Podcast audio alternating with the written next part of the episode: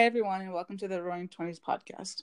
Given that we'll be graduating in less than a month, we wanted to talk about our experiences in college and how our mindsets have changed since we were at a similar point just a few years ago as we prepared to graduate high school. This episode is directed at anyone lost in trying to find their purpose or passion. I think it'd be best to give a chronology of our experiences and sort of pinpoint where and how moments of growth arose and how our perspectives have changed. So let's start by talking a little bit about the end of high school and how that connected with the first um, beginning parts of college. Okay, so I graduated in 2015, which feels like forever ago now. Makes me feel pretty old. And um, at the end of high school, as pretty much any other high school senior, I was so hyper focused on my friends and what people thought about me and um, just partying, I guess. And I remember I applied to a few schools and I got into one um, four year school and I didn't know what I wanted to do. So I was going to go in undecided. And I remember when I discussed that with my parents, they were not very happy. they were like, You're not going to go to a four year school and be undecided. We're not going to help you pay for that. So I was really sad. And they were like, You have to go to community college. So at the time, I was like, Oh my gosh, this is the worst case scenario. But now looking back, it's like there's really just no point to compare yourself to anybody else's uh, anybody else's path. They're just all different, and it doesn't do anybody good to compare any anyway.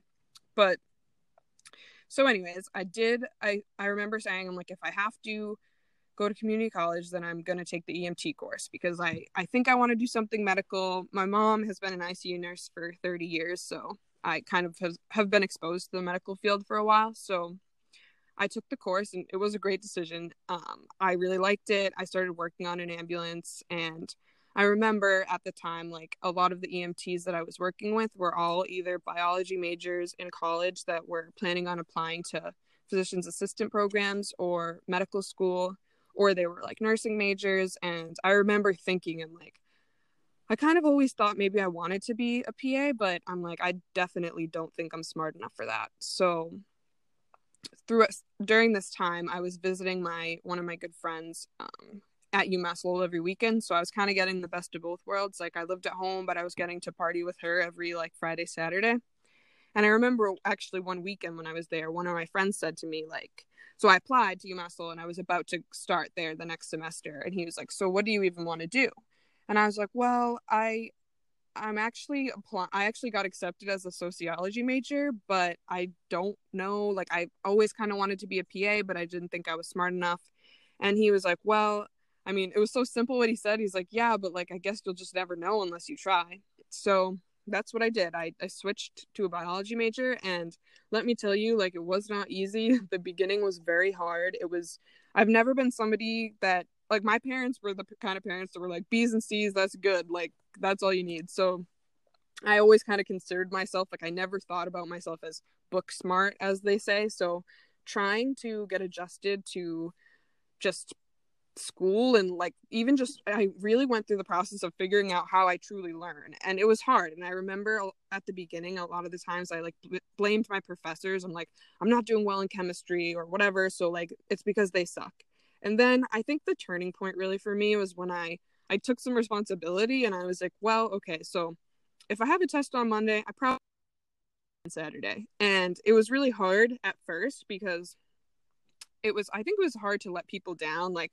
it was a lot of saying no and that was something that was new to me so i i had to let some people down but i definitely it was worth it because i i turned myself around academically and honestly personally and i was i attribute it all to god like i know he had a plan from the beginning and he just knew where i was going to end up and what i needed to do and i just i'm happy where i am and now i'm about to apply to pa school in actually this month. So it's just, I guess, I guess you just really don't know where you're going to end up. And I believe everything happens for a reason.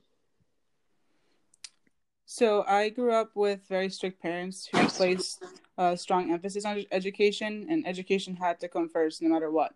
I could still play sports. I did piano, um, all the extracurriculars that I wanted, but school had to come first. So I tried really hard in high school. I played volleyball for a little bit, but I wanted to take the honors in the AP classes because I knew that I needed a scholarship in order for me to go to college. So I stopped playing sports and I focused on school. I got into my dream school with a good scholarship, but the financial aid wasn't great.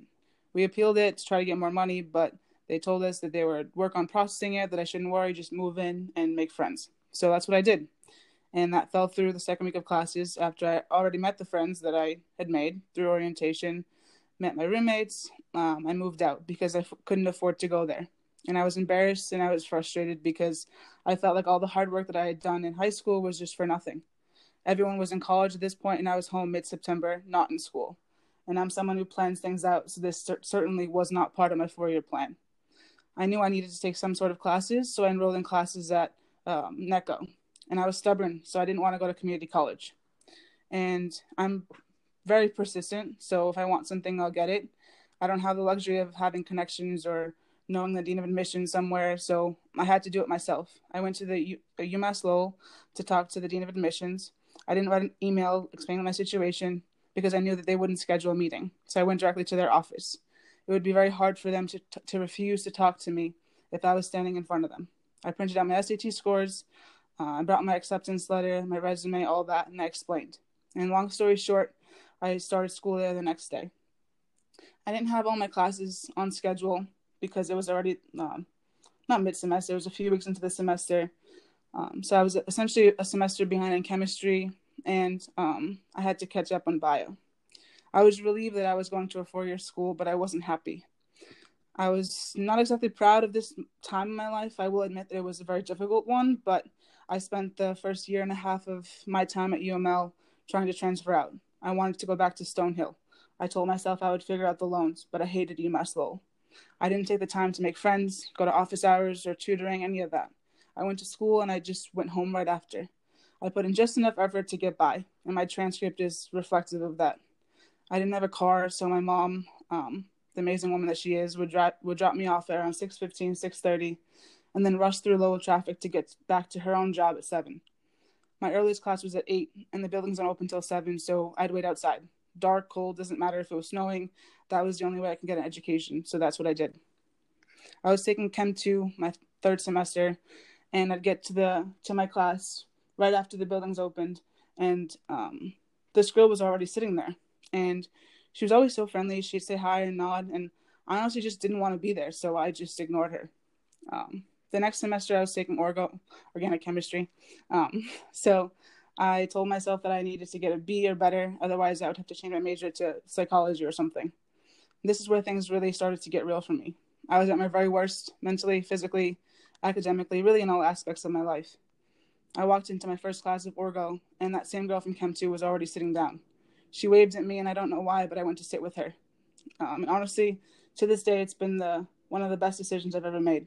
We became very close friends. We still are, and she's a very big reason for how much growth I've been able to achieve since that point. She made me like going to school at UMass Lowell, so I stopped trying to transfer out. I struggled in the beginning of Orgo, so I started going to tutoring. That's just what you do when you struggle, right? So uh, eventually I met this tutor who I didn't really think anything of. He was just another tutor, but he would explain something, and if I didn't understand it because I was so far be- behind at that point, um, I felt comfortable for the first time saying that I still didn't understand it. And rather than making me feel stupid for struggling, he said, Thank you. He said, Thank you for telling me that. Because, um, you know, I, I'll always remember what he said. He said, you, you know, never know how frustrating it is when you explain something to someone and they pretend to get it and you feel like you just wasted your breath because you know they still don't understand. So, um, prior to this, education had always been a constant in my life, a steady foundation that I can go back on when nothing else was going right. But at this point in my life, it was falling short of being that. I was really struggling. And this stranger who had no no obligation to me, pretty sure he didn't even know my name, made the biggest impact. I know this now because I tutor Orgo, but you can only help so much as a tutor. There are a lot of students, you're only there for a few hours. And um, I know that he's not the sole reason I succeeded in Orgo and really changed my life around, but you know, I put in the work. But he gave me that push I needed just by being someone that I wanted to emulate. He made me want to get better. So I was in tutoring every almost every day. I started eating better. I started to get out of my shell, be more outgoing, more myself. Um, we made small talk a few times. I found out he liked basketball too. He asked me if I played at the rec center at school, and I lied and I said yes because at that point I hadn't picked up a ball in years. I was too self conscious to go to the school gym to play, and I was scared. And basketball for me um, used to be my release. I'd play after a good day, and it was how I dealt with the bad ones. It was my remedy. My legs were shaky, but I walked into that rec center and I played.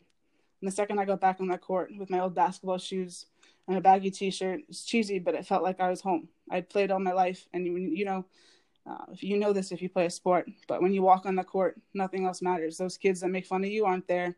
It's you, the ball, and the hoop. I don't know if um, you know you can replace this basketball analogy with soccer, football. Doesn't really matter. Um, this stranger, like I said, helped me with orgo. That was his job. That's what he was getting paid to do. But just by being himself, just by being someone that was constantly trying to improve himself and help other people, he made me want to improve. He made me want to get out of my comfort zone. Unintentionally, he got me back on that court. And just think about how remarkable that is. Um, just by being yourself, you help someone else want to do the same. And I honestly don't know why he was so nice to me, but uh, we've been friends ever since. And he's a special kid. I hope that we're friends for a long time. Um, where it's rare that you meet someone like that. So essentially, this is the point I, I'm trying to make. You never know how much you could be helping someone just by striving to be the best person that you can. I saw he was putting in the work to improve himself, and he was still able to help others in the process. And I wanted to do that, so I did. So yeah, yeah. So I was gonna say uh, I was wasn't sure if you were done, yeah. but it's just kind of cool like hearing that story because obviously I've known Yancy for a little while now, so I kind of met her throughout that process. So actually, to see your growth has just been really cool. It's really cool to witness it, and like I am proud of you for how far you've come. Proud of both of us. You know, it's just it's cool.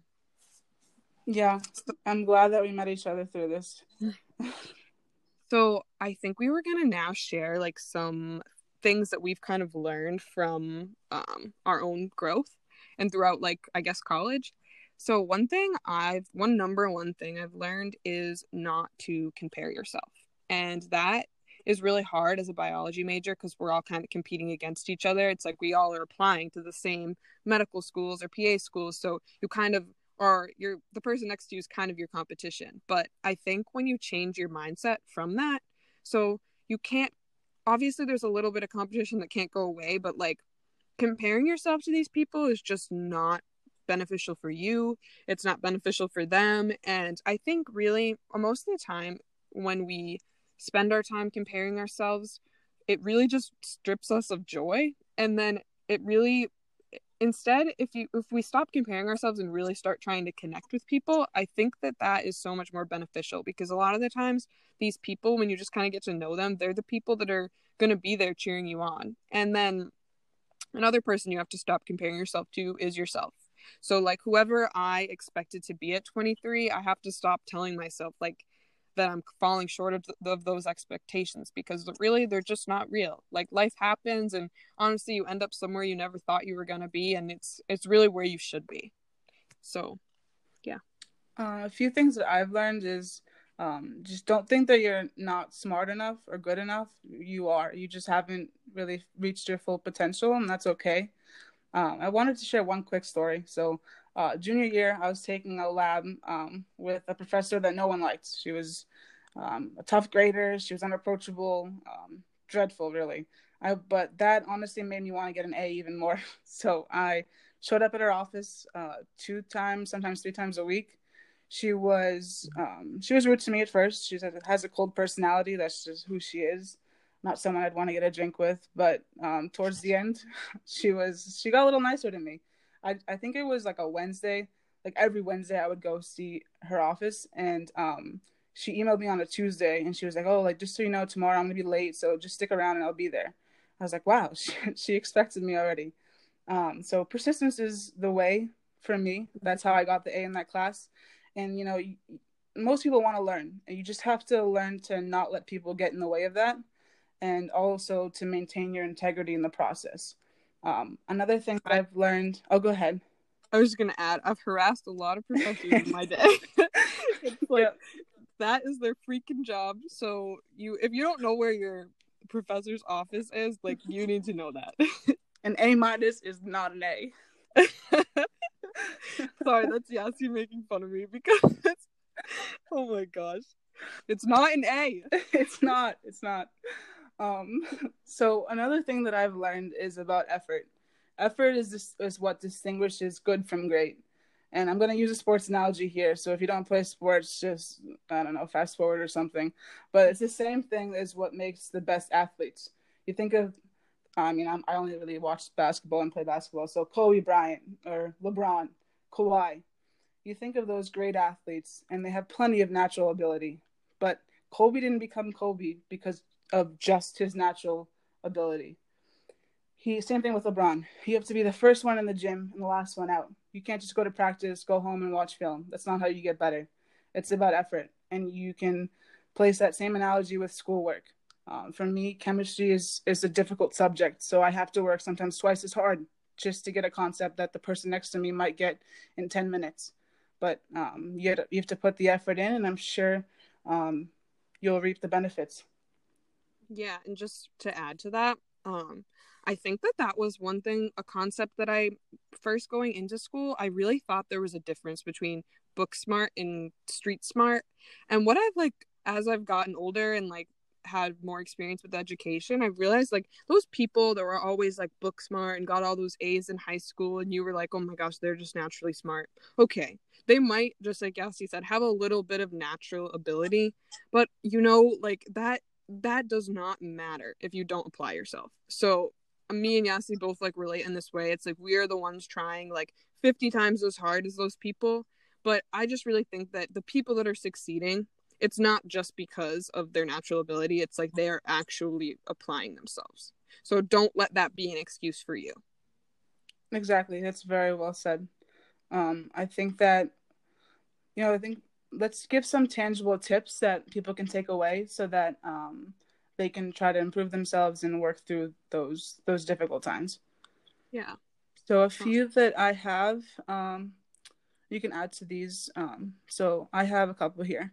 Um, you have 24 hours in the day, and so does everyone else. So use them wisely. You know, you know you need to know what to make a priority, and um, that just comes with age and experience and wisdom. Another one I have is stay low key on social media. Who the hell cares about how many followers you have? uh, love and accept who you are right now. Understand that you are enough at this moment, but you do deserve to reach your potential. Self reflect on your weaknesses. You have to get real with your flaws and how you're lacking before anything can change. Um, take advantage of every experience you can. You know, say yes and don't be afraid to take take risks. You don't need to party to have friends. Have fun, but focus on bettering yourself. You'll attract the people that you really want and will benefit from in your life when you yourself become better. And the last one I have is focus on the, the 24 hours that are in front of you. Dreams are great, long term is great, but the next 24 hours are your biggest battle. So conquer them first. Yeah, those are good. I kind of mine are very similar. So I actually had um, delete social media if you have to because there were points in my um, academic career that there was like a full semester where I just deleted the app of Instagram because it was just so like time sucking and like it makes you feel like you're being productive because you're like swiping and liking things and whatever, but you're not being productive. So just be honest with yourself. And then another way to do that too is um to set Yassi's like the queen of scheduling like every hour of her day, so she's definitely helped me with that.